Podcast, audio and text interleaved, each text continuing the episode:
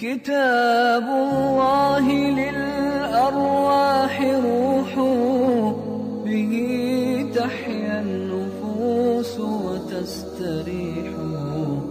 كتاب الله للأرواح روح به تحيا النفوس وتستريح. بسم الله الرحمن الرحيم. الحمد لله رب العالمين. صلى الله وسلم وبارك على سيدنا ونبينا محمد وعلى آله وأصحابه أجمعين. اللهم علمنا ما ينفعنا وانفعنا بما علمتنا وارزقنا الإخلاص والتوفيق والسداد في القول والعمل. هذا أيها الإخوة هو الدرس الحادي عشر من دروس التعليق على تفسير الإمام البيضاوي رحمه الله تعالى. واليوم هو الأحد الثاني والعشرون من شهر ربيع الأول من عام 34 و300 ألف الهجرة. أو 400 ألف الهجرة. نبدأ من حيث انتهينا في الدرس الماضي وكنا انتهينا في الدرس الماضي من التعليق على كلام الإمام البيضاوي رحمه الله عن الأحرف المقطعة في أول سورة البقرة. وقد أطال البيضاوي رحمه الله في هذه المسألة إطالة غير معهودة في مثل تفسيره المختصر لكنه تحدث عن معانيها وعن أقوال العلماء فيها وذكر اختياره في معنى هذه الأحرف المقطعة. وهذا سوف يغنيه في بقية المواضع. إذا جاء في الأحرف المقطعة في بقية السور سوف يحيل إلى هذا الموضع الذي تحدث عنه في أول سورة البقرة. نبدأ على بركة الله في قراءة كلام البيضاوي رحمه الله في قوله تعالى ذلك الكتاب لا ريب فيه. تفضل يا أخ سعد. بسم الله الحمد لله والصلاة والسلام على رسول الله. قال تعالى ذلك الكتاب لا ريب فيه هدى للمتقين. قال المؤلف رحمه الله ذلك الكتاب ذلك إشارة إلى ألف لام ميم. إن أول بالمؤلف من هذه الحروف أو فسر بالسورة أو القرآن. فإنه لما تكلم به وتقضى أو وصل من المرسل إلى المرسل إليه صار متباعدا أشير إليه بما يشار به إلى البعيد. وتذكيره متى أريد بألف لام ميم السورة لتذكير الكتاب فإنه خبره أو صفته الذي هو هو أو إلى الكتاب فيكون صفته والمراد به الكتاب الموعود إنزاله بنحو قوله تعالى إنا سنلقي عليك قولا ثقيلا أو في الكتب المتقدمة وهو مصدر سمي به المفعول للمبالغة. وقيل فعال بمعنى المفعول كاللباس ثم أطلق على المنظوم عبارة قبل أن يكتب لأنه مما يكتب وأصل الكتب الجمع ومنه الكتيبة نعم. يقول البيضاوي رحمه الله في تفسير قوله تعالى ذلك الكتاب يتحدث اولا عن دلالة ذلك وذلك كما تعلمون عند النحويين يسمونه اسم إشارة. وهذه أكيد مسألة معروفة عندكم أسماء الإشارة عند النحويين. هذا للمذكر القريب وهذه للمذكر للمؤنث القريب وهذان للمثنى وهؤلاء للجمع وهاتان للمثنى المؤنث وذلك للمفرد البعيد. ذلك للمفرد البعيد. هنا يقول الله سبحانه وتعالى ذلك الكتاب. فالبيضاوي هنا يريد أن يبين لنا لماذا قال الله ذلك الكتاب مع أنه يشير إلى شيء قريب. لماذا استخدم اسم الإشارة الذي يدل على البعيد؟ فقال ذلك إشارة إلى ألف لام ميم. إن أول بالمؤلف من هذه الحروف أو فسر بالسورة أو القرآن. تذكرون عندما تكلم البيضاوي رحمه الله في تفسير الأحرف المقطعة قال إن من أقوال العلماء في تفسيرها أنها اسم للسورة. فيقولون مثلا حفظت سورة ألف لام ميم ذلك الكتاب. قرأت ألف لام ميم السجده قرأت حاميم والكتاب المبين وهكذا. فيقول هو إن قلنا أن الألف واللام والميم هنا هي اسم للسورة أو قلنا أن المقصود بها التحدي لأن من الأقوال وهو من يعني أوجه الأقوال التي قيلت في تفسير الأحرف المقطعة قالوا أن المقصود به التحدي للمخاطبين. فكأن الله سبحانه وتعالى يقول ألف لام ميم هذا الكتاب الذي تحديتكم أن تأتوا بمثله مؤلف من هذه الحروف التي تعرفونها الألف واللام والميم والحاء والميم إلى آخره. فالبيضاوي يقول إن قلنا أن الألف واللام ميم هنا اسم للسورة أو اسم للقرآن كله أو المؤلف منها يعني القرآن فنقول أن ذلك إشارة إليها. يعني ألف لام ميم ذلك. يعني المقصود بذلك هنا ما تقدم. يعني ذلك السورة أو ذلك الكتاب أو ذلك الكلام أو القرآن كله. طيب.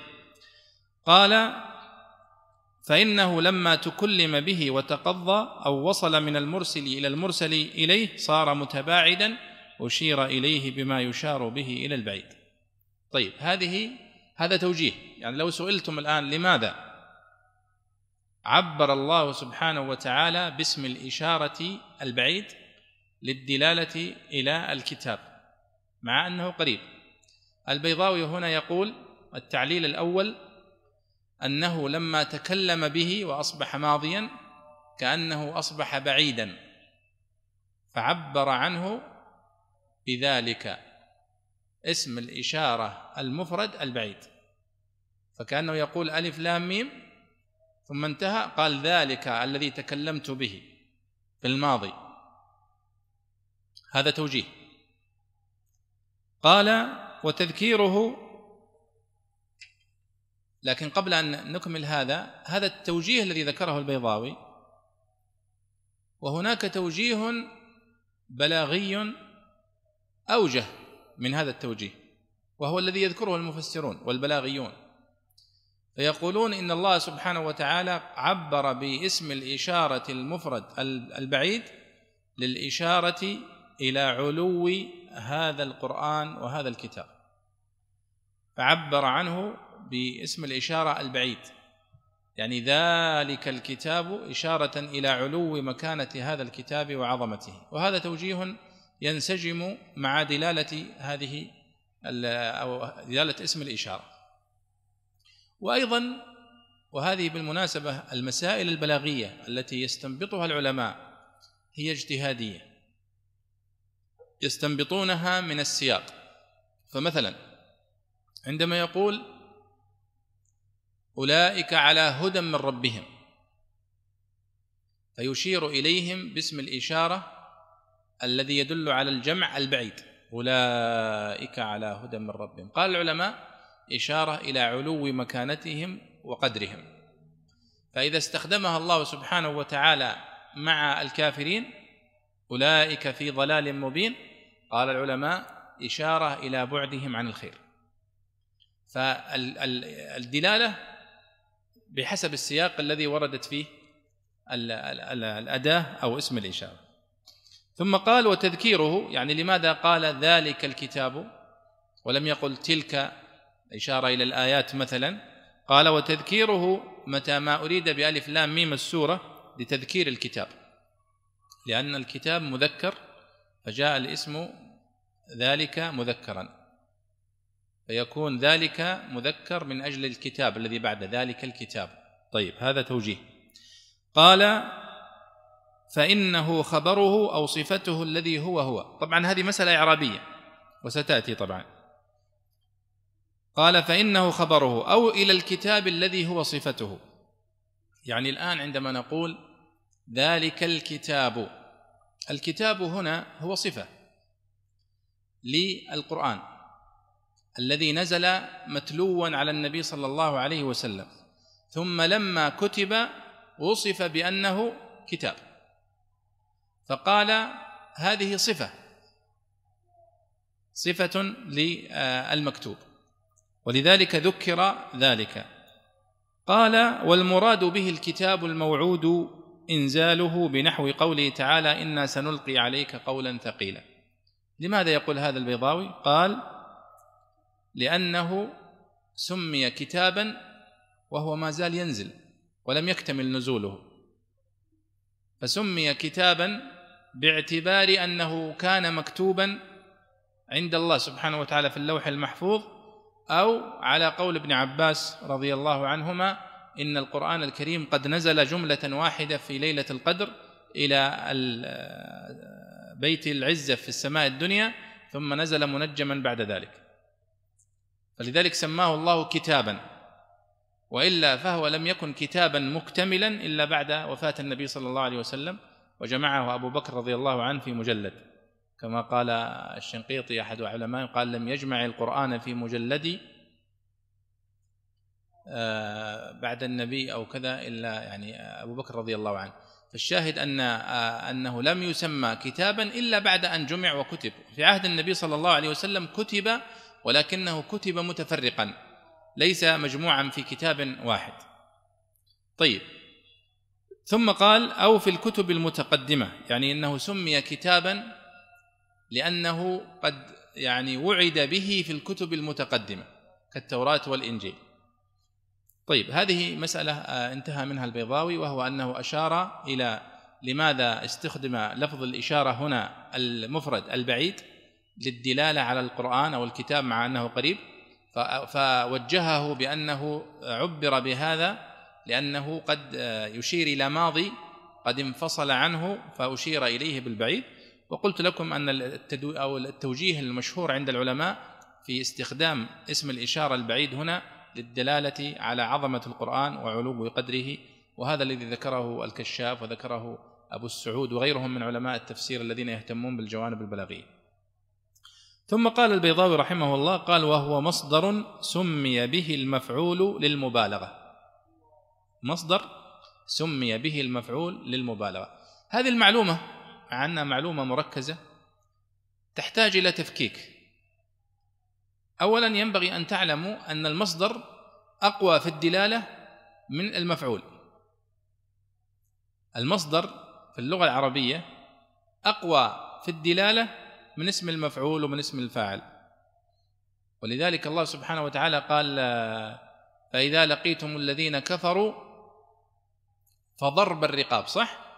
فضرب الرقاب ولم يقل فاضربوا وإنما قال فضرب الرقاب. فعبر بالمصدر بدل الفعل للإشارة إلى يعني الدلالة على قوة الفعل. فكذلك هنا عندما قال ذلك الكتاب الكتاب هنا وزن فعال هو وزن مصدر. الكتاب هنا وزن المصدر. ووزن فعال يأتي عليه المصدر ويأتي عليه اسم المفعول. فهنا في قوله الكتاب هنا هو فعال لكنه بمعنى مفعول. فهو كتاب بمعنى مكتوب. مثل فراش بمعنى مفروش وغراس بمعنى مغروس. ويأتي كتاب أو عفوا فعال مصدر مثل قتال ونزاع ونحوها. هذا مصدر. لكن هنا هذا عبر بالمصدر هنا مبالغة في آه، في التوثيق. ولذلك عندما يقول الله سبحانه وتعالى ذلك الكتاب إشارة إلى أن القرآن الكريم قد حظي بتوثيق شديد. حظي بتوثيق شديد. أشد من لو عبر بقوله ذلك المكتوب. وإنما قال ذلك الكتاب. فهذه مسألة مهمة جدا أيها الإخوة في الدلالة. الفروق الدلالية في اللغة العربية مهم جدا أن طالب العلم يفهم الفرق بينها. الفرق بين دلالة المصدر ودلالة الاسم ودلالة الفعل دلالة فعل المضارع والفعل الماضي وفعل الأمر دلالة اسم الفاعل اسم المفعول الصفة المشبهة بالفاعل ونحوها. هذه مهمة جدا حتى تعرف الفروق الدلالية في القرآن الكريم آه، بالذات. ولذلك أنصحكم بكتاب قيم عنوانه التطور الدلالي بين لغة القرآن والشعر الجاهلي. للدكتور عودة عبد القادر عودة. كتاب قيم وازن فيه بين الدلالة التي كانت تدل عليها اللفظة في الجاهلية ثم كيف جاء القرآن الكريم فاستخدمها استخداما آه، زاد من معانيها. ويدخل فيها ما يسميه العلماء الكلمات الإسلامية. وهذه قد مرت معنا مثل كلمة الصلاة مثلا وكلمة الزكاة وكلمة الحج وكلمة الصيام. هذه كلمات عربية معروفة وكانت تستخدمها العرب قبل الإسلام ولكنها تستخدمها بدلالات آه، محدودة. فلما جاء القرآن الكريم وسع هذه المدلولات في بعض المواضع وضيقها في بعض المواضع. فمثلا على سبيل المثال الصيام. الصيام كان عند العرب يطلق على الإمساك مطلق الإمساك. الإمساك عن الجري يسمى صياما. كما يقول النابغة الذبياني خيل صيام وخيل غير صائمة. تحت العجاج وأخرى تعلك اللجم. فيعني خيل صيام يعني واقفة. وأخرى وخيل غير صائمة يعني منطلقة. ويستخدم أيضا الإمساك عن الكلام صياما. كما قالت إني نذرت للرحمن صوما فلن أكلم اليوم إنسيا. ولكن لما جاء القرآن أو جاء جاء كتب عليكم الصيام هل الصيام في الآية هو الإمساك مطلقا؟ لا وإنما الإمساك عن الطعام والشراب والجماع من وقت طلوع الشمس أو إلى غروبها.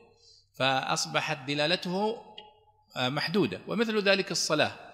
فالقرآن الكريم جاء إلى اللغة فوسعها في بعض المواضع وضيق الدلالة في بعض المواضع وهذه مسألة مهمة يعني يجدر بطالب العلم أن يهتم بها. ثم قال وقيل فعال بمعنى المفعول كاللباس. ثم أطلق على المنظوم عبارة قبل أن يكتب لأنه مما يكتب. طبعا يعني كما قلنا أنه سمي كتابا إما باعتبار ما سيكون عليه أو باعتبار أنه كان في اللوح المحفوظ. قال وأصل الكتب الجمع ومنه الكتيبة. نعم الكتب في اللغة هو الجمع والضم. وسمي الكتاب كتابا لأنها تجمع فيه الحروف مع بعضها البعض وسميت الكتابة كتابة لأن فيها جمع للحروف مع بعضها البعض. فهذا هو معنى الكتب في اللغة. ودلالته واضحة في تسمية الكتاب كتابا لأنه فيه جمع وضم للأحرف مع بعضها وللصفحات ونحو ذلك. نعم تفضل يا سعد. لا ريب فيه معناه أنه لوضوحه وسطوع برهانه بحيث لا يرتاب العاقل بعد النظر الصحيح في كونه وحيا بالغا حد الإعجاز. لا أن احدا لا يرتاب فيه. ألا تر إلى قوله تعالى وإن كنتم في ريب مما نزلنا على عبدنا الآية. فإنه ما أبعد عنهم الريب بل عرفهم الطريق المريح له وهو أن يجتهدوا في معارضة نجم من نجومه ويبذلوا فيه غاية جهدهم حتى إذا عجزوا عنها تحقق لهم أن ليس فيه مجال للشبهة ولا مدخل للريبه وقيل معناه لا ريب فيه للمتقين وهدى حال من الضمير المجرور والعامل فيه الظرف الواقع صفة للمنفي. والريب في الأصل مصدر رابني الشيء إذا حصل فيك الريبه وهي قلق النفس واضطرابها سمي به الشك لأنه يقلق النفس ويزيل الطمأنينة. وفي الحديث دع ما يريبك إلى ما لا يريبك فإن دع الشك دع, دع ما يريبك, يريبك نعم يريبك نعم. دع ما يريبك إلى ما لا يريبك فإن الشك ريب والصدق طمأنينة ومنه ريب الزمان لنوائبه. جميل. في قوله سبحانه وتعالى ذلك الكتاب لا ريب فيه. طبعا الإشارة هنا للقرآن الكريم. ومعنى لا ريب فيه قال هنا معناه أنه لوضوحه وسطوع برهانه بحيث لا يرتاب العاقل بعد النظر الصحيح في كونه وحيا بالغا حد الإعجاز. هذا هو معناه. أي أنه لا ريب فيه نفي أن يتطرق الريب والشك إلى القرآن الكريم. طيب. قال لا أن احدا لا يرتاب فيه. معنى الآية أن الله سبحانه وتعالى ينفي أن يكون القرآن الكريم فيه ريب أو شك أو خلل أو نقص بأي وجه من الوجوه. وهذا كلام صحيح. لكن هل يوجد, هل يوجد أناس يرتابون في القرآن ويشككون فيه ويطعنون فيه؟ الجواب نعم. فالآية إذا تقول القرآن من حيث هو قرآن لا ريب فيه ولا يأتيه الشك ولا يأتيه النقص. كما قال الله سبحانه وتعالى وإنه لكتاب عزيز لا يأتيه الباطل من بين يديه ولا من خلفه. تنزيل من عزيز من حكيم حميد. فهذا هو معنى الآية. ولذلك الصحيح في الآية أن هذا هو معناها وهذا هو القول الأرجح في دلالتها. ليس المقصود لا ريب فيه أنه نهي عن أن ترتاب في القرآن. لا هو نفي للريب والشك عن القرآن الكريم بدلالة الآيات الأخرى التي تؤيد هذا هذا المعنى. ثم قال لا أن أحدا لا يرتاب فيه حتى يزيل هذا المعنى لأن هناك من قال إن معنى الآية النهي عن الارتياب في القرآن الكريم وليس النفي. ألا ترى إلى قوله تعالى وإن كنتم في ريب مما نزلنا على عبدنا فأثبت أنه قد يقع الريب في قلوب بعض المكذبين. قال فإنه ما أبعد عنهم الريب بل عرفهم الطريق الصحيح أو المريح له وهو أن يجتهدوا في معارضة نجم من نجومه يعني يجتهدوا في معارضة جزء من أجزائه وتذكرون أنه قد يعني ربما تحدثنا في هذا التحدي الذي وقع بالقرآن الكريم أن الله سبحانه وتعالى تحدى العرب أن يأتوا بمثل هذا القرآن فتحداهم أن يأتوا بسورة وتحداهم أن يأتوا بحديث مثله وتحداهم أن يأتوا بعشر سور وتحداهم أن يأتوا بسورة وهكذا. فيقول هنا وهو أن يجتهدوا في معارضة نجم من نجومه يعني جزء من أجزائه ويبذلوا فيها غاية جهدهم حتى إذا عجزوا عنها تحقق لهم أن ليس فيه مجال للشبهة ولا مدخل للريبة. طيب. وقيل معناه لا ريب فيه للمتقين. يعني من الأقوال التي قيلت في أنه لا ريب فيه أنه لا ريب فيه للمتقين. أما غيرهم فإنه يقع الريب في في نفوسهم. وهذه أيها الإخوة يشير العلماء إلى مسألة تجويدية وهي مسألة تعانق الوقف في هذه الآية ودلالتها. ذلك الكتاب لا ريب فيه.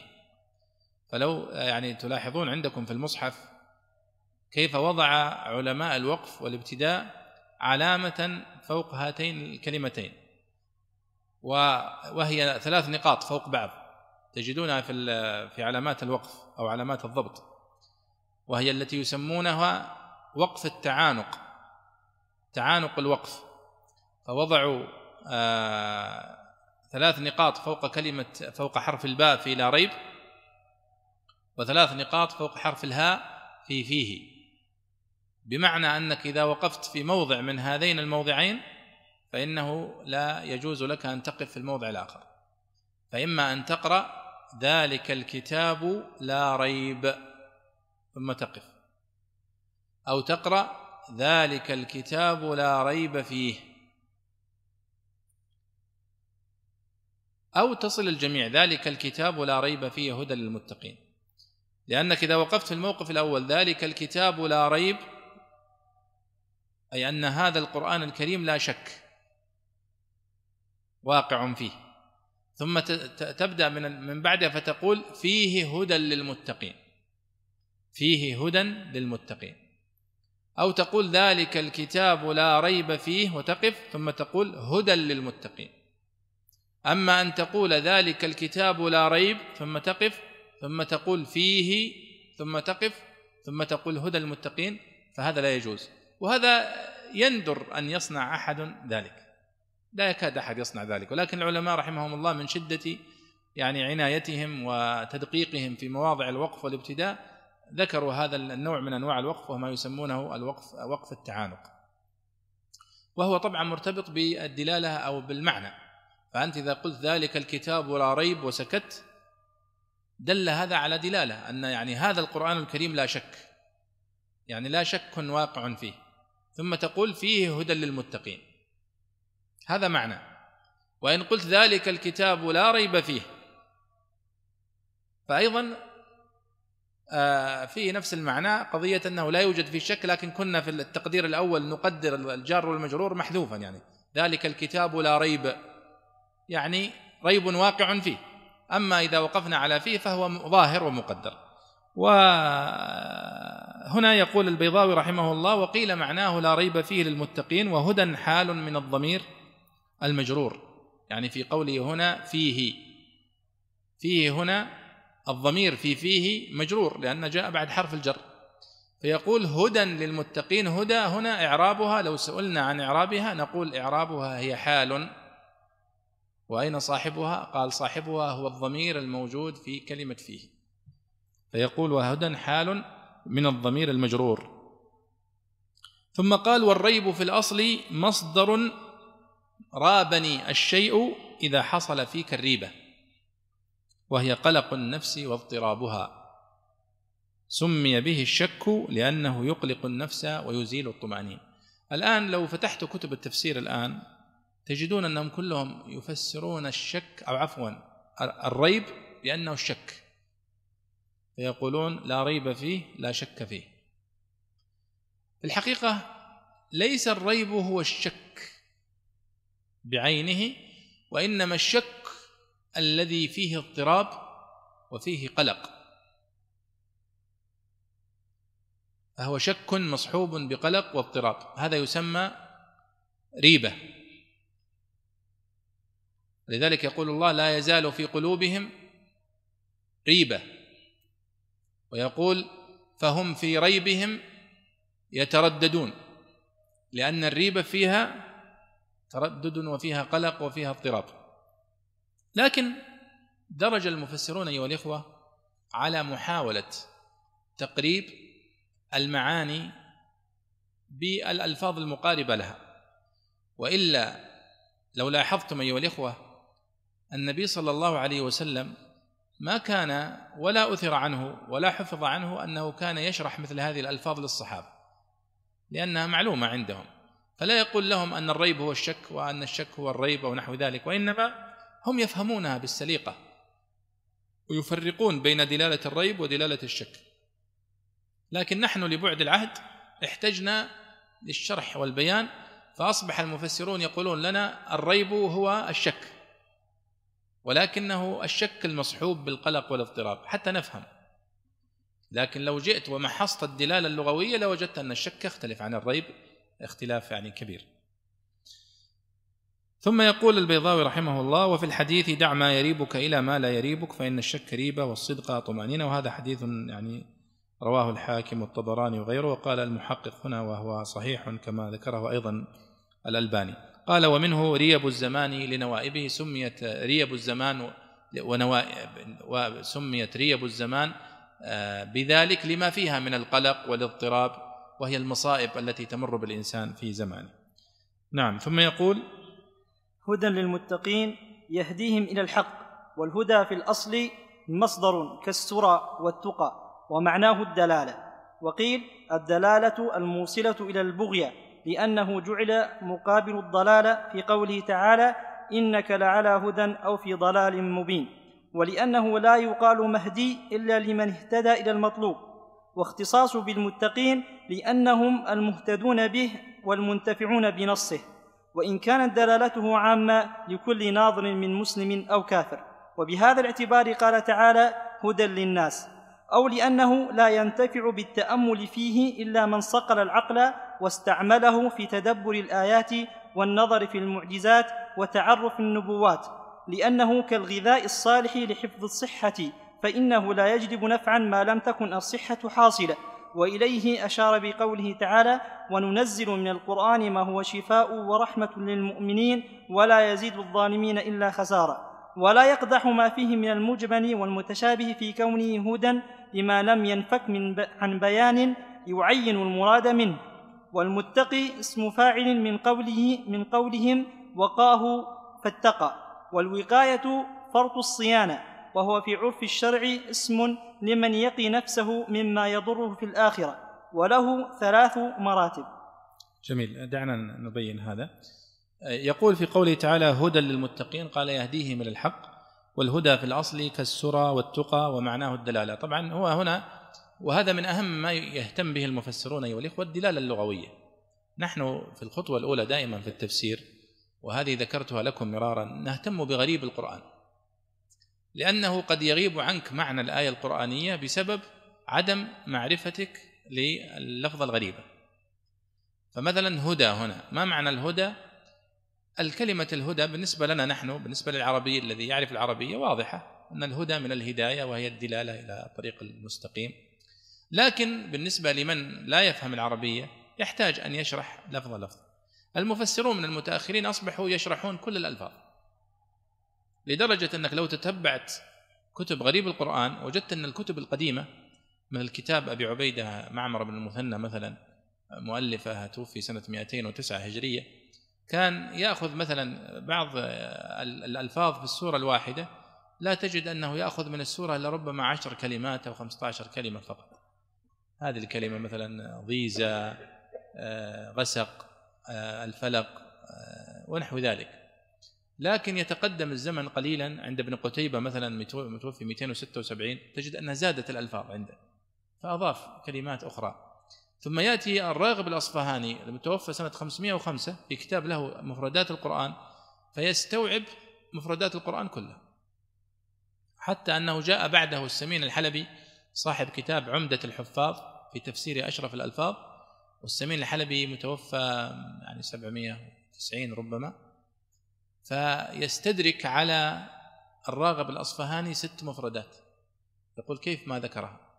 ست مفردات فقط.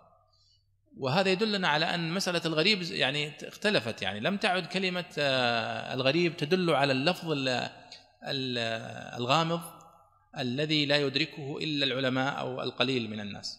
وإنما أصبحت المفردات كل مفردات القرآن الكريم تفسر وتبين وتشرح. كذلك المفسرون هم سلكوا هذا المسلك مثل البيضاوي هنا في 600 هو متوفى كما قلنا تذكرون 685 فهو متأخر عن الراغب الاصفهاني بكثير ولذلك يشرح مثل هذه الأشياء. حتى بعض المعاصرين من العلماء وابن الجوزي قد قال ذلك في كتابه زاد المسير قال وهناك ألفاظ ليست في حاجة إلى تفسير فأتركها. أنه يقول فإن وجدت في ان لم تجد في تفسير هذا بيانا للفظة أو لآية فلا تخلو من حالتين. إما أن تكون لا تحتاج إلى تفسير وإما أن أكون قد فسرتها في موضع متقدم فلا أذكرها مرة أخرى. فهذا هو يعني تجدونه. ولذلك تجد بعض المفسرين يذكر معنى هذه الآية وبعضهم لا يذكرها. لماذا؟ لاختلاف وجهة نظره. يرى أن هذه واضحة لا تحتاج إلى تفسير وبعضهم لا يرى ذلك. وأحيانا يأتي بعض المفسرين إلى الآيات الواضحة فيستخرج منها معاني دقيقة وغامضة. وهذا ليس تفسيرا وإنما هو استنباط. ولذلك نحن نقول التفسير هو بيان المعاني وأما الاستنباط فهو استخراج آه، ما غمض منها. وإلا لا يسمى استنباطا لأن اخذ المعنى القريب لا يسمى استنباطا كما أن الذي يجد الماء على ظهر الأرض لا يقال استنبط الماء. وإنما يقال استنبط الماء للذي يعني فيه بعد وفيه مشقة وهذا دلالة لغوية تدل على ذلك. يقول هنا والهدى في الأصل كالسرى والتقى ومعناه الدلالة. الهدى في اللغة فيه هذا المعنى الدلالة بلطف إلى المقصود كما يقولون في اللغة. ويسمون هوادي الوحش. هوادي الوحش هي التي تأتي في أول الركب لأن الذين الذين في الخلف يهتدون بها. والهداية هي الدلالة. قال هنا والهدى في الأصل كالسرى يعني مصدر والتقى ومعناه الدلالة. وقيل يعني يقصد أن المقصود بالهداية الدلالة مطلقا وهذا الصحيح. لأن الله سبحانه وتعالى ذكرها في القرآن الكريم قال واهدوهم إلى صراط الجحيم فعبر بالهداية عن الدلالة إلى طريق النار وطريق الضلال. وإن كان استخدمها في ذلك الموضع من باب الاستهزاء والسخرية بهم. وقيل الدلاله الموصله إلى البغية لأنه جعل مقابل الضلالة في قوله تعالى لعلى هدى أو في ضلال مبين فنحن نقول إذا أطلقت الهداية اذا إذا أطلقت الهداية فالأصل أن المقصود بها الدلالة إلى الهدى وإلى الخير وإلى الطريق المستقيم. هذا هو الأصل في الهداية وتأتي مقابل الضلالة هنا لعلى هدى أو في ضلال. ولكنها قد تستخدم في الدلالة إلى الشر من باب الاستهداء والاستهزاء والسخرية. طيب ولأنه لا يقال مهدي إلا لمن اهتدى إلى المطلوب. واختصاصه بالمتقين لأنهم المهتدون به والمنتفعون بنصه وهذا هو الذي يذكره معظم المفسرين أيها الإخوة من أهل البلاغة. أن الله سبحانه وتعالى خص المتقين هنا ذلك الكتاب لا ريب فيه هدى للمتقين. قالوا هو هدى للجميع ولكن الله خص المتقين لأنهم هم الذين ينتفعون بهدايته. فالله خصهم بالذكر. وتذكرون في أول ما تحدثنا عن سورة الفاتحة قلنا أن سورة الفاتحة جاءت أشبه ما تكون بالمقدمة المشتملة على موجز ما اشتمل عليه القرآن الكريم كله. فعندما قال الله قال المؤمنون في دعوتهم في سورة الفاتحة اهدنا الصراط المستقيم أجاب الله دعوتهم في هذه الآية فقال ذلك الكتاب لا ريب فيه هدى للمتقين. ولذلك لو قلتم يا شباب إن القرآن الكريم كله نزل للهداية فهذا صحيح. كل السور. يعني لو سألتك الآن وقلت يا شيخ ما هو سبب نزول سورة المزمل؟ فقلت سبب نزولها لهداية الناس. جوابك صحيح لأن هذا سبب يشمل كل القرآن الكريم. ولكن العادة أن الناس يسألون عن سبب النزول الخاص. يعني مثلا كحادثة أو سؤال فإذا قلنا ما سبب نزول مثلا آيات الإفك تقول سببها قصة أمنا عائشة رضي الله عنها كيت كيت كيت, كيت. لكنك لو قلت سبب هذه نزول هذه الآيات هو هداية للناس لكان جوابك صحيحا لأن الله قال ذلك الكتاب لا ريب فيه هدى للمتقين فدل على أن القرآن الكريم كله قد نزل من أجل هذا السبب الأعظم وهذا السبب العام. ثم قال وإن كانت دلالته عامة لكل ناظر من مسلم أو كافر. وبهذا الاعتبار قال تعالى هدى للناس. كما قال في سورة البقرة شهر رمضان الذي أنزل فيه القرآن هدى للناس صح؟ فدل على أن الهداية في القرآن الكريم يعني تصلح وتقع للمسلم وللمتقي ولغيره. وكم من شخص أسلم بسبب القرآن الكريم كما تعلمون عندما قرأ فيه وتدبر في معانيه فهداه الله سبحانه وتعالى إلى الحق. ثم قال أو لأنه لا ينتفع بالتأمل فيه إلا من صقل العقل واستعمله في تدبر الآيات والنظر في المعجزات وتعرف النبوات. لأنه كالغذاء الصالح لحفظ الصحة فإنه لا يجلب نفعا ما لم تكن الصحة حاصلة. وإليه أشار بقوله تعالى وننزل من القرآن ما هو شفاء ورحمة للمؤمنين ولا يزيد الظالمين إلا خسارة. طبعا تلاحظون يا شباب في مثل هذه المواضع يجتهد المفسرون. يعني الآن لو تجاوزنا هذا الموضع يا شباب وقلنا الهدى مأخوذ من الهداية وهي الدلالة بلطف والدلالة إلى الحق. والمتقون هم الذين عملوا بالأوامر واجتنبوا النواهي. نقطة. انتهى معنى الآية. خلاص. لكن المفسرون يتجاوزون ويقولون لماذا خص الله المتقين بالذكر؟ طيب هل هذا من التفسير؟ الجواب هذا ليس من التفسير. وإنما هذا باب الاستنباط وبابه واسع. ولذلك تجد بعضهم الآن يقول يا شيخ لا يوجد كتاب تفسير يجمع هذه اللطائف. نقول هذه ليست من أصول التفسير وليست من صلبه وإنما هي من ملح التفسير. وهذه لا تكاد تنضبط. يعني لو أردت أن تجمع كتابا يجمع كل هذه اللطائف لا يمكن. لأنه سيأتي شخص يسألك سؤال بعد ما تخلص الكتاب وتألفه ما هو موجود في كتابك هذا؟ وتقول يعني هذه فعلا والله لفتة مهمة جدا. ما انتبهت إليها. ولذلك نقول دائما الاستنباط بابه مفتوح. ولذلك قال علي بن أبي طالب رضي الله عنه عندما قيل له يا أمير المؤمنين هل خصكم رسول الله صلى الله عليه وسلم بشيء؟ أنتم يا أهل البيت خصكم بشيء؟ من القرآن أو خصكم بشيء من يعني العبادات أو خصكم بشيء من الوصية؟ فقال لا. والذي برأ النسمة وفلق الحبة. إلا ما في هذه الصحيفة وأخرج صحيفة فيها بعض الوصية قال أو فهما يؤتيه الله أحدا في كتابه. فهذا فضل من الله سبحانه وتعالى لا يحجره على أحد. ولذلك قد يستنبط المتأخرون معاني صحيحة لم ينتبه لها المتقدمون. وذلك فضل الله يؤتيه من يشاء. لكن هذا ليس من التفسير وإنما هو قدر زائد على التفسير من الاستنباط والغوص في المعاني واستخدام علوم الآلة في استنباط الأحكام. ولذلك الصحيح من أقوال العلماء أن آيات الأحكام في القرآن الكريم غير محدودة بعدد وإنما هي مفتوحة. على حسب ما يفتح الله سبحانه وتعالى على المستنبط وعلى الفقيه والمفسر.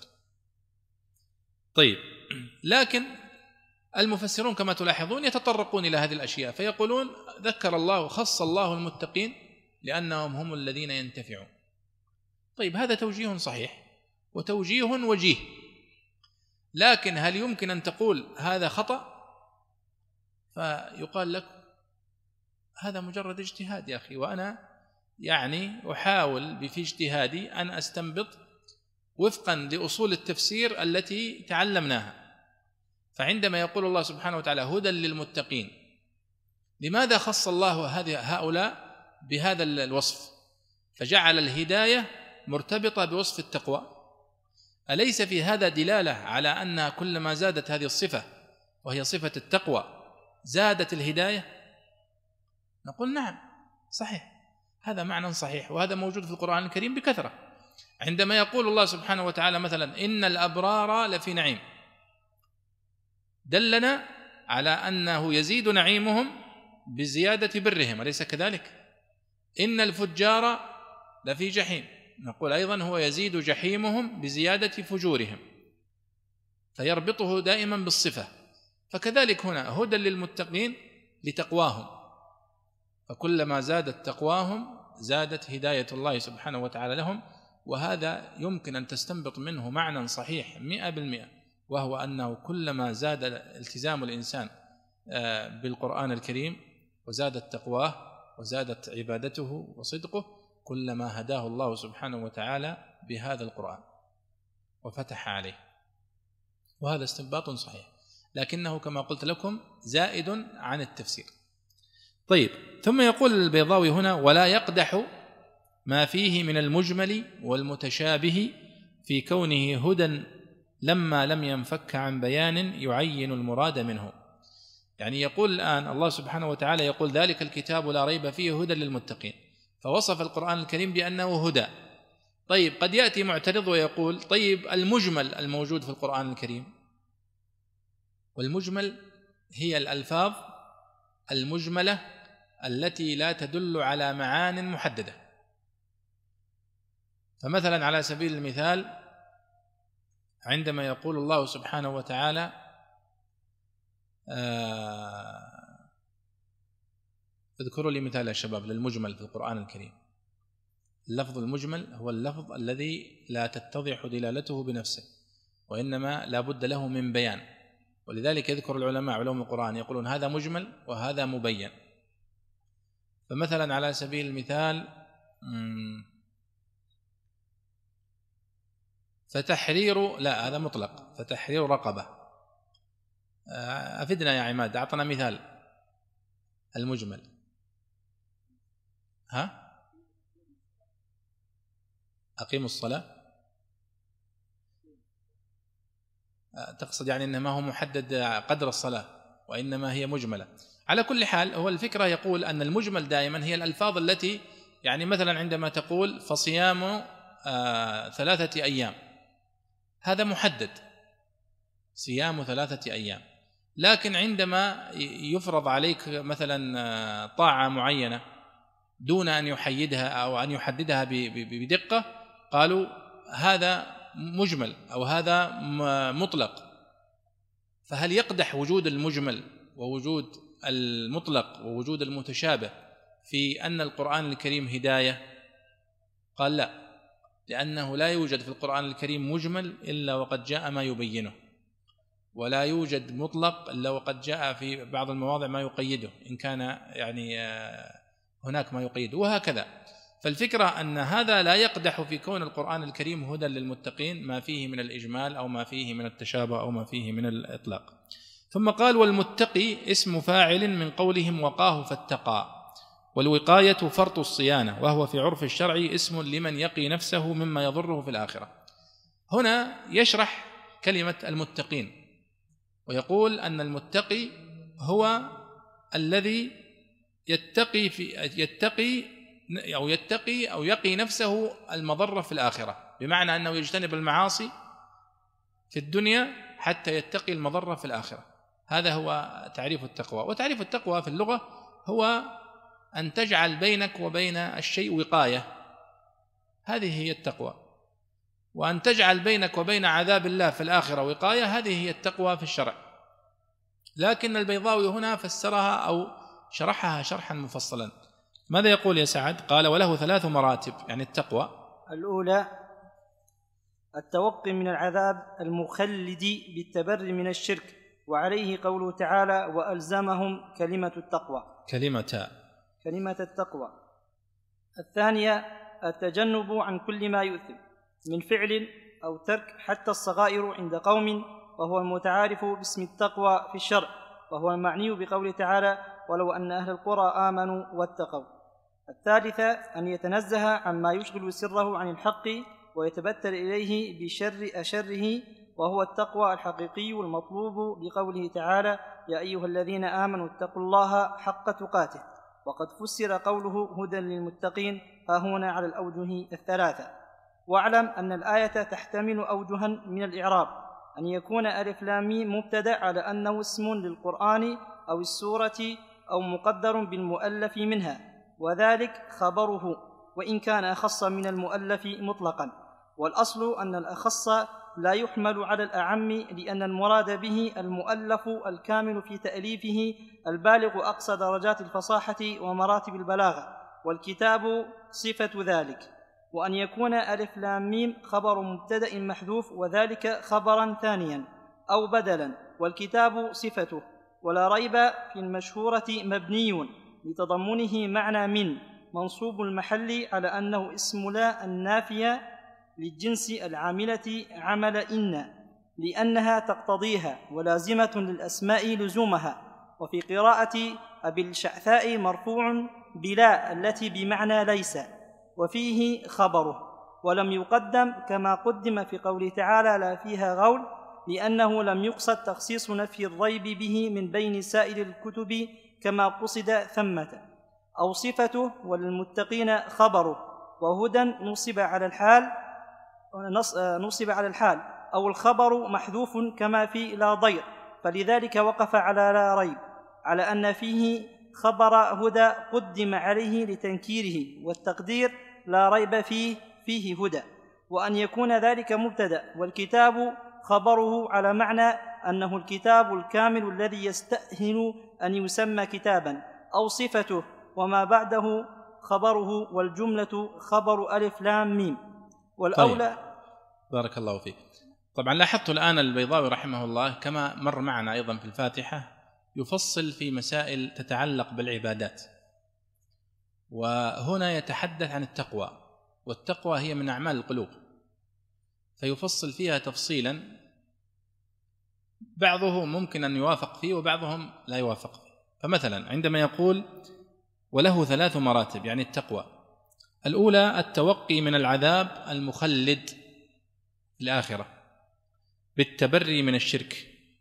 وعليه قوله تعالى وألزمهم كلمة التقوى قالوا ألزمهم كلمة التقوى أي كلمة التوحيد وكأن كلمة التوحيد هنا هي للتبري من الشرك ومن كل ما يعني آه، يلابسه. فهذه واحدة. التقوى هذه المرتبة الأولى. المرتبة التوقي والتبري من كل ما يخلد في في جهنم وهو التبري من الشرك. لأن الذي يخلدك في النار هو الشرك بالله سبحانه وتعالى بدلالة قوله تعالى إن الله لا يغفر أن يشرك به ويغفر ما دون ذلك. فدل على أن الشرك هو أعظم الذنوب على الإطلاق. طيب والثانية قال التجنب عن كل ما يؤثم من فعل أو ترك حتى الصغائر عند قوم. وهو المتعارف باسم التقوى في الشرع وهو المعني بقوله تعالى ولو أن أهل القرى آمنوا واتقوا فيقول المرتبة الثانية هي تجنب كل المعاصي والذنوب حتى الصغائر. وهذا هو الذي تدل عليه كلمة التقوى في الشرع. ودل وذكر مثالا على قوله تعالى ولو أن أهل القرى آمنوا واتقوا قال اتقوا يعني هنا تجتنبوا المعاصي والذنوب. حتى الصغائر منها.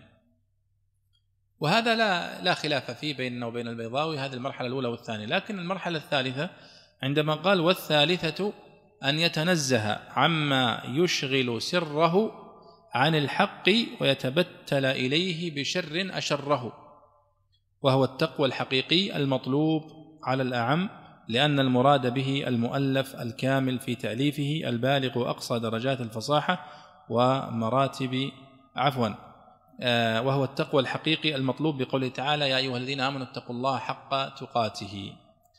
طيب هذه المرحلة الثالثة الحقيقة يعني آه، تذكرنا بما كنا تحدثنا عنه في إحدى المحاضرات الماضية من آه، استخدام مصطلحات الصوفية في الكتاب. فهذه وهذا المرتبة الثالثة التي يذكرها البيضاوي هنا هي من مراتب التي يتحدث عنها الصوفية. وهي أن لا يشتغل العبد بقلبه إلا بربه. وفيها نوع من الفلسفة التي لا ندخل فيها لكن نحن نقول التقوى هنا هي فعل الطاعات واجتناب المنهيات. ومن فعل ذلك فقد حقق التقوى وهي من أفعال القلوب. ولذلك الله سبحانه وتعالى آه، ذكرها في القرآن الكريم عندما قال فعلم ما في قلوبهم من التقوى ومن الصدق ومن الإخلاص. وهي من يعني المسائل التي كثر الأمر بها في القرآن الكريم وقد أوصى الله سبحانه وتعالى بها وذكر الله أنه أوصى بها الأمم التي سبقتنا. ولقد وصينا الذين أوتوا الكتاب من قبلكم وإياكم أن اتقوا الله. فهي وصية عظيمة. لذلك قدمها الله سبحانه وتعالى هنا فوصف بها آه الذين هداهم الله سبحانه وتعالى بهذا القرآن فقال هدى للمتقين. بمعنى أن الذي يحقق التقوى حقيقة هو الالتزام بهذا القرآن العظيم. طيب ثم قال آه هنا وقد فسر قوله تعالى هدى للمتقين بهذه الأوجه الثلاثه فتشمل كل هذه الأوجه من أوجه التقوى. تشمل التبري من الشرك والتخلي عن كل المعاصي والذنوب الظاهرة والباطنة والصغائر والكبائر وتشمل حتى تخليص القلب من كل ما يخالطه. طيب ثم قال واعلم أن الآية تحتمل أوجها من الإعراب وأطال في هذا بما هو ظاهر يعني في قضية ذلك الكتاب لا ريب فيه هدى للمتقين. فيها إعرابات وليست من الإعرابات الغامضة طبعا هي كلها مبتدأ وخبر ولكن كما تحدثنا في تعانق الوقف يختلف المبتدأ والخبر بحسب موقف القارئ في هذه الآية. ثم يقول وأن يكون آه نعم ثم قال ولا ريب في المشهورة يقول البيضاوي ولا ريب في المشهورة مبني لتضمنه معنى من منصوب المحل على أنه اسم لا النافية للجنس العاملة عمل إن طبعا الذي يقرأ ربما يستغرب و ولا ريب في المشهورة. وش المشهورة هذه؟ هل أحد منكم يشير إلى مش معنى قصد ماذا يقصد بقوله ولا ريب في المشهورة؟ يعني إيش؟ حلو أحسنت. يعني ولا ريب في القراءة المشهورة التي نقرأ بها والجمهور كلهم يقرؤون بها. يقرؤون ذلك الكتاب لا ريب فيه.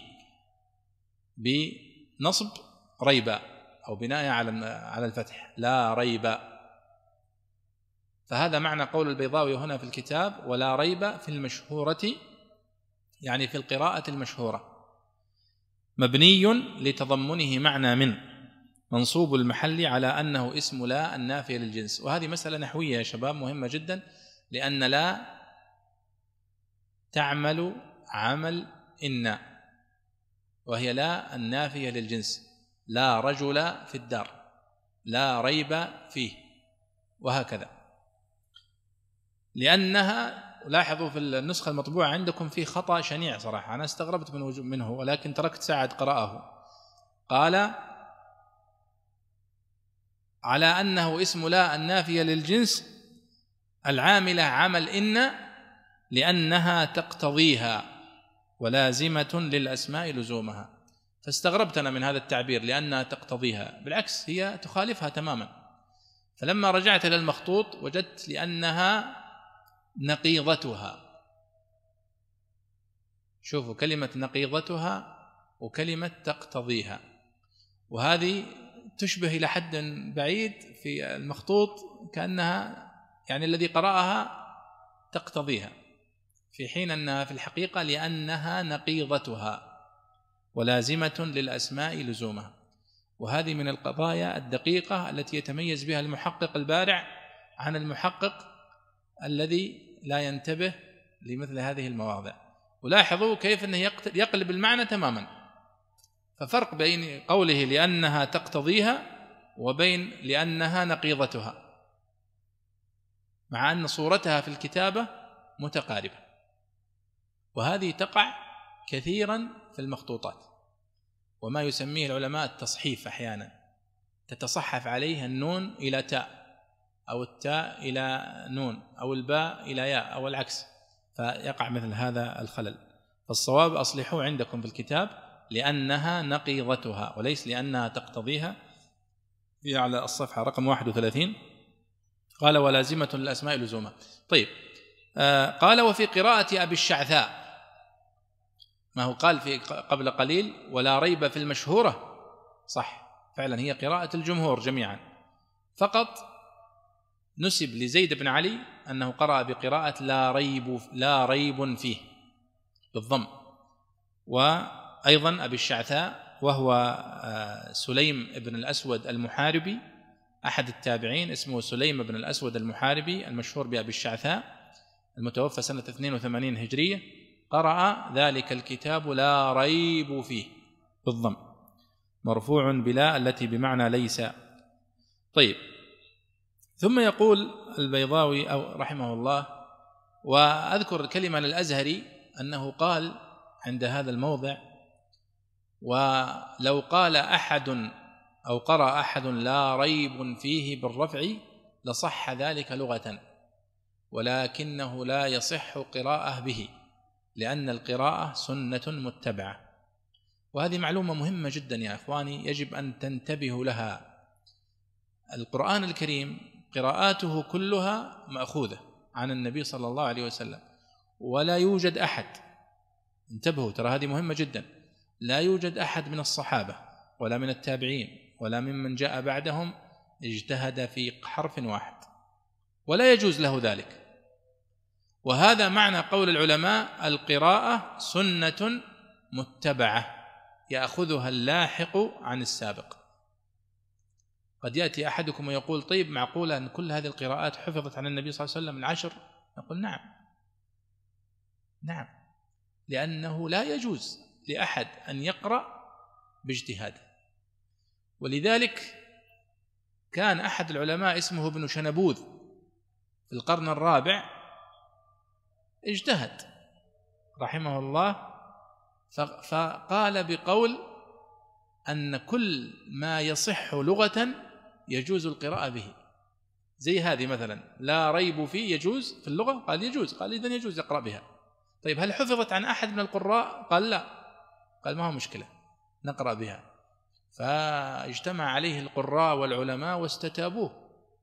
وأخذ عليه كتاب من الخليفة أن فلان ابن فلان قد قال بالقول كذا وقد تاب عنه ورجع عنه وإلى آخره في مذكورة في ترجمة ابن شنبوذ في كتاب آه، طبقات القراء للذهبي وغاية النهاية لابن الجزري. بل إنني رأيت أحد الذين ترجموا له يقول أنهم قد بالغوا في أذيته لقوله هذا وأسقطوه وما كان لهم ذلك لأنه كان من العلماء الكبار لكن الشاهد أنه بس اجتهد هذا الاجتهاد فوقع فريسة آه، لنقد العلماء الحاد لأنه لا يجوز بحال من الأحوال الاجتهاد في قراءة القرآن الكريم وإنما هو سنة متبعة يعني مثلا عندما يقول يقرأ حمزة مثلا واتقوا الله الذي تساءلون به والأرحام فهل جاء بها من عند نفسه؟ نقول لا هو جاء بها لأنها مروية. عن النبي صلى الله عليه وسلم فنحن نثبتها. لكن الذين يأتون النحويون يقولون هذه القراءة لا تصح في اللغة. نقول اعكس تصب. نحن نقول خذ القاعدة من القراءة ولا تأخذ القراءة من القاعدة. واضح؟ لأن القراءة سابقة. والنحويون الذين وضعوا القواعد جاءوا بعدها.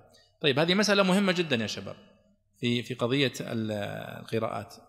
ثم يقول البيضاوي هنا ولم يقدم كما قدم في قوله تعالى لا فيها غول. قرأت هذا يا سعد ولا باقي؟ نعم. قرأته قال وهذه مسألة مهمة جدا يا شباب. لماذا قال الله سبحانه وتعالى هنا ذلك الكتاب لا ريب فيه؟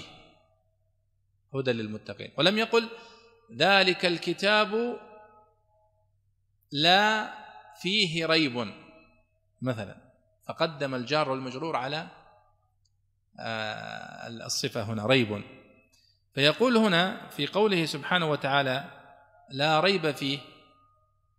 أخر الجار والمجرور ولم يقدمه كما في قوله آه، لا فيها غول. قال هنا ولم يقدم كما قدم في قوله تعالى لا فيها غول. لأنه لم يقصد تخصيص نفي الريب به من بين سائر الكتب كما قصد ثمة يعني الله سبحانه وتعالى عندما قال لا فيها غول يقصد خمر الجنة صح؟ فينفي الله سبحانه وتعالى عنها أنها تتغول العقل وتذهب بالعقل فلما قدم الجار والمجرور في قوله لا فيها غول فهمنا أن نفي إذهاب العقل فقط عن الخمر الموجودة في الآخرة. أما الخمر الموجودة في الدنيا فإنها تذهب بالعقل. فلما قدم الجار والمجرور علمنا أن هذه الصفة خاصة بخمر الجنة. ولذلك نقول هنا أنه لم يقصد نفي الريب عن الكتاب أو عن القرآن الكريم وإثباته لبقية الكتب. ف ولم ولم يختص بذلك من بين الكتب وأنه هنا هنا في هذا السياق لم يقصد التخصيص آه، لهذا المعنى. ثم يقول البيضاوي رحمه الله يشير إلى الإعراب في ما يتعلق بمسألة تعانق الوقف. قال هنا وهدى نصب على الحال أو الخبر محذوف كما في لا ضير. فلذلك وقف على لا ريب ذلك الكتاب لا ريب. على أن فيه كلمة فيه هنا أو الجار والمجرور خبر لهدى. فيه هدى. وقدم عليه لتنكيره لأن هدى نكرة فقدم الجار والمجرور عليه. فيه هدى للمتقين. فنقول فيه هنا هو خبر مقدم جار ومجرور والتقدير لا ريب فيه فيه هدى. ثم قال والأولى ولعلك تقرأها يا سعد. والأولى أن يقال هنا سوف يلخص دلالة كل هذه التقديرات النحوية التي ذكرها.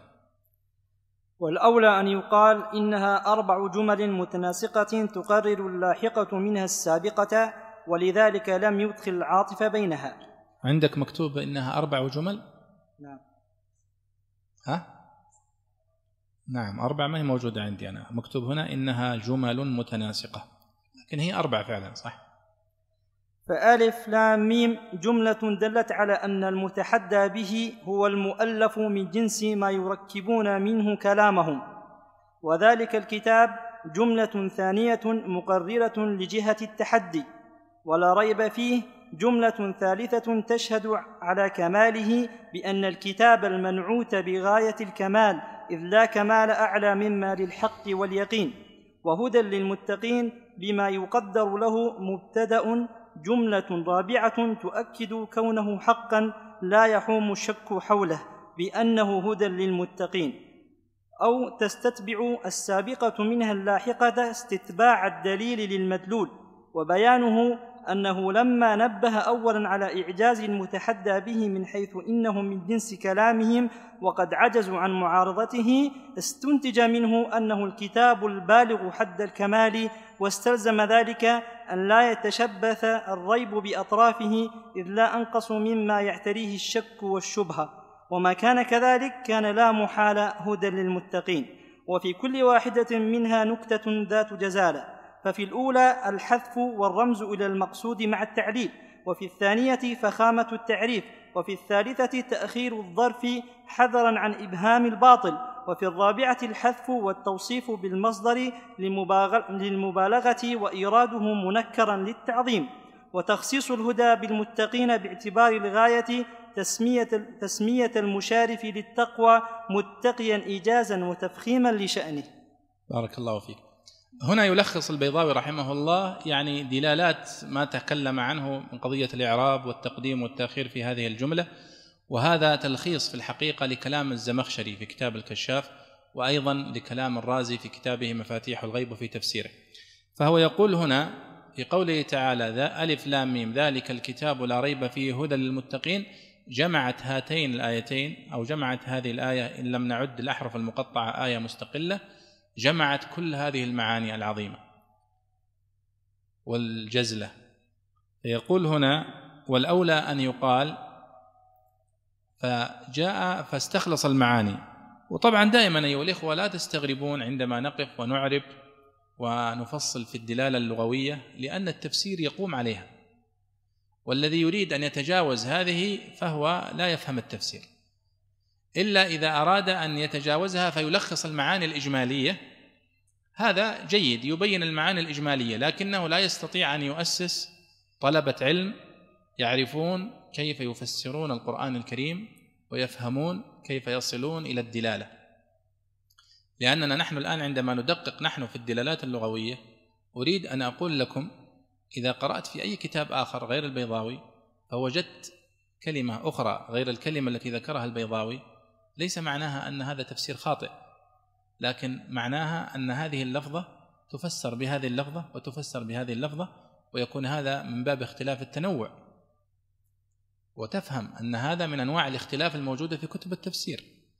وإذا وجدت مثلا تفسيرا آخر لآية يخالف ما عند البيضاوي تعرف سبب الاختلاف. فمثلا عندما يقول البيضاوي قبل قليل أن ذلك عبر بالاسم الإشارة الذي يدل على البعيد لأنها سبقت لأنها إشارة إلى قوله ألف لام ميم. ذلك. فأشار إلى ماضي قد مر. هذا وجه من أوجه توجيه العلماء فعلا. وإن كان الوجه المشهور هو الذي يقول أنه عبر باسم الإشارة المفرد الدال على البعيد لكي يشير إلى الكتاب. ذلك الكتاب للدلالة إلى علو مكانته وعلو قدره. هذا هو الصحيح. طيب افرض أنك وجدت هذا في كتاب آخر هل معناها أن كلام البيضاوي غلط؟ تعرف لا. اول تقول ليس هذا من التفسير وإنما هو اجتهاد في توجيه التعبير؟ فنقول هو قال عبر بالمفرد الذي يدل على البعيد لكذا. قد تصيب وقد تخطئ. لكنك تستأنس أنت عندما تعلم أن هذا قول آه، ابن جرير الطبري وقول آه، آه، مثلا الواحدي وقول فلان من أئمة المفسرين فتطمئن أن هذه اجتهادات العلماء المتقدمين. ولكن هي على كل حال اجتهادات في توجيه الدلالة البلاغية في هذه الآية أو في تلك. هنا يصبح لديك تتكون لديك مع الوقت ما يمكن أن نسميها ملكة التفسير. وهذه هي التي تهمني. أما اني أبين لك معاني الكلمات فقط هذا يعني في الحقيقة لا يغني ولا يسمن من جوع لطالب العلم لأنه سوف يحتار إذا وجد أي لفظة مخالفة. لكن عندما تدخل في الدلالات وفي التفصيلات اللغوية هنا البيضاوي يقول والأولى أن يقال إنها جمل متناسقة. وإن كان كما في المخطوطة الأخرى إنها جمل أربع متناسقة تقرر اللاحقة منها السابقة ولذلك لم يدخل العاطف بينها. لذلك قال ألف لام ميم ذلك الكتاب لا ريب فيه هدى للمتقين ليس بينها عاطف. قال فألف لام ميم جملة دلت على أن المتحدى به هو المؤلف من جنس ما يركبون منه كلامه. وهذه ذكرها البيضاوي عندما تحدث عن الأحرف المقطعة وذكر أن من أوجه تفسير العلماء لوجود الأحرف المقطعة أنها جاءت لتحدي العرب ومن وراءهم أن يأتوا بمثل هذا القرآن المكون من هذه الأحرف. طيب. ولا ريب يعني كلمة لا ريب أو جملة لا ريب في جملة أو عفوا وذلك الكتاب جملة ثانية مقررة لجهة التحدي. وإن كان هو ذكر فيها عندما قال ذلك الكتاب أنها جاء الوصف هنا بالألف واللام للإشارة إلى أن هذا الكتاب هو الذي يستحق أن يوصف بأنه الكتاب.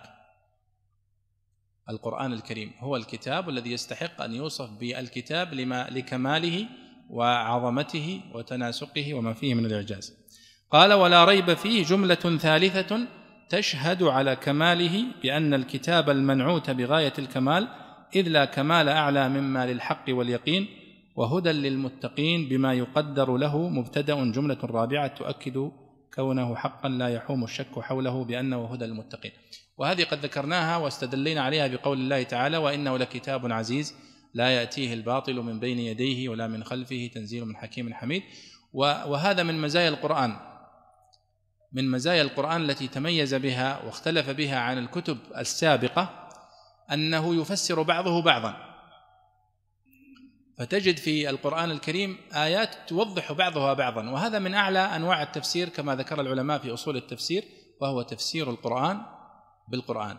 فتجد أنت أحيانا بعض المعاني أو بعض الآيات كما معنا هنا اختلف العلماء فيها بين قولين وثلاثة لكن أحد هذه الأقوال يشهد له آيات أخرى. فيكون هو أولى الأقوال لأن قد شهدت له آيات أخرى أظهر منه وأوضح. ثم قال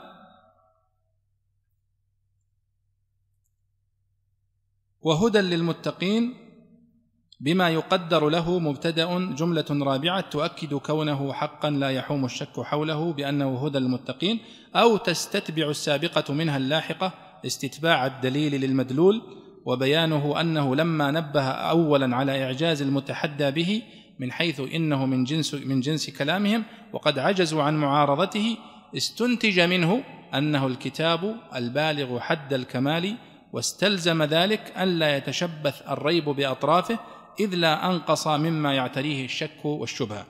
وما كان كذلك لا محالة أنه هدى للمتقين. وفي كل واحدة منها نكتة ذات جزالة.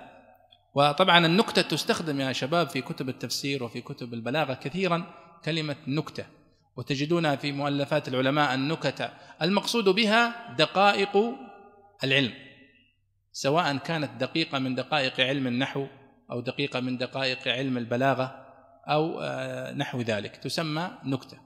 قال آه، ففي الأولى الحذف والرمز في قصد ألف لام ميم في قوله. الحذف والرمز إلى المقصود مع التعليم. هذا من كلام الزمخشري بالمناسبة. والزمخشري هو يعني قد بنى كتابه عليه فيما يتعلق بالدلالات البلاغية وهي من أميز ما في كتاب الزمخشري. قال وفي الثانية فخامة التعريف في قوله الكتاب ذلك الكتاب. وفي الثالثة تأخير الظرف حذرا عن إيهام الباطل في قوله آه فيه هدى قال وفي الرابعة الحذف والتوصيف بالمصدر للمبالغة. وإراده منكرا للتعظيم. هدى. هنا نكرة. قال وتخصيص الهدى بالمتقين باعتبار الغاية وتسمية المشارف للتقوى متقيا ايجازا وتفخيما لشأنه. وقد أيضا فصلها كما مر معنا في آه، أن الله سبحانه وتعالى خص المتقين هنا بالذكر لكونهم هم الذين ينتفعون بالقرآن الكريم حق الانتفاع وهم الذين آه، يعني تكثر آه، مخاطبتهم في القرآن الكريم وتكثر مناداتهم في القرآن الكريم باعتبار أنهم هم أكثر الناس انتفاعا بكلام الله سبحانه وتعالى. أسأل الله سبحانه وتعالى أن يجعلنا وإياكم من المتقين وأن يرزقنا وإياكم الهداية بهذا القرآن. وأن يجعلنا وإياكم من أهل القرآن الذين هم أهل الله وخاصته ولا نستكثر أيها الإخوة مثل هذه المجالس ولو أطلنا عليكم في التفقه في كلام الله سبحانه وتعالى. ولا سيما أنكم تجدون يعني بعض الصعوبة في ممارسة كلام البيضاوي رحمه الله ولكن ستكون عاقبتها حميدة لأنه يتدرب الطالب على معرفة دقائق تعبيرات المفسرين والبيضاوي يعتبر من أشهرهم وأكثرهم آه، في هذا الأسلوب لكنه بعد الاستمرار فيه التعود فيه ينفتح للطالب ويستطيع أن يقرأ في كتاب ابن جرير الطبري ويقرأ في كتاب الكشاف الذي هو أصل من أصول هذا الكتاب ويفهم دقائق ما تدل عليه عبارات العلماء من المفسرين المتقدمين رحمهم الله. ونحن نؤكد أيها الإخوة دائما أنه ينبغي على طالب العلم العناية بكتب العلماء المتقدمين. هذه مسألة ينبغي أن تكون واضحة عندنا جميعا. كتب العلماء المتقدمين من المفسرين أو الفقهاء والمحدثين هي الأصل الذي بنيت عليه علوم الشريعة. وعندما ندعو نحن إلى التجديد فإنما نقصد هذه الحقيقة وهي العودة إلى الأصول وإلى أصول كتب العلم وإلى أصول العلماء الذين وعبارات العلماء الذين أسسوا لهذه العلوم حتى لا ننحرف في الفهم. فقد وقع الانحراف عند بعض المتأخرين وأذكر هذا رحمه الله محمود شاكر قد أشار إلى هذا في استدراكات ابن كثير رحمه الله على الطبري. ففي مواضع كثيرة يستدرك الطب... ابن كثير على الإمام الطبري ويكون الخطأ أنه لم يفهم عبارة الطبري فهما دقيقا ل آه، يعني غرابة لفظة الطبري أحيانا وتعبيره. والذي قرأ منكم في تفسير الطبري يجد هذه الحقيقة. هناك غرابة في أسلوب الطبري وفي تركيبه لكلامه. ولذلك ممارسة كلام المتقدمين تسهل التعامل مع هذه الكتب المتقدمة وتجعل طالب العلم دائما يتعامل معها ويتجرع على القراءة فيها وعلى الرجوع إليها وهذا الذي هو يعني هو مقصد من مقاصد مثل هذه الدروس أسأل الله أن ينفعنا وإياكم بالعلم وأن يجعله حجة لنا صلى الله وسلم على سيدنا ونبينا محمد وعلى آله وصحبه أجمعين. كتاب الله للأرواح روح به تحيا النفوس وتستريح. كتاب الله للأرواح روح تحيا النفوس وتستريح.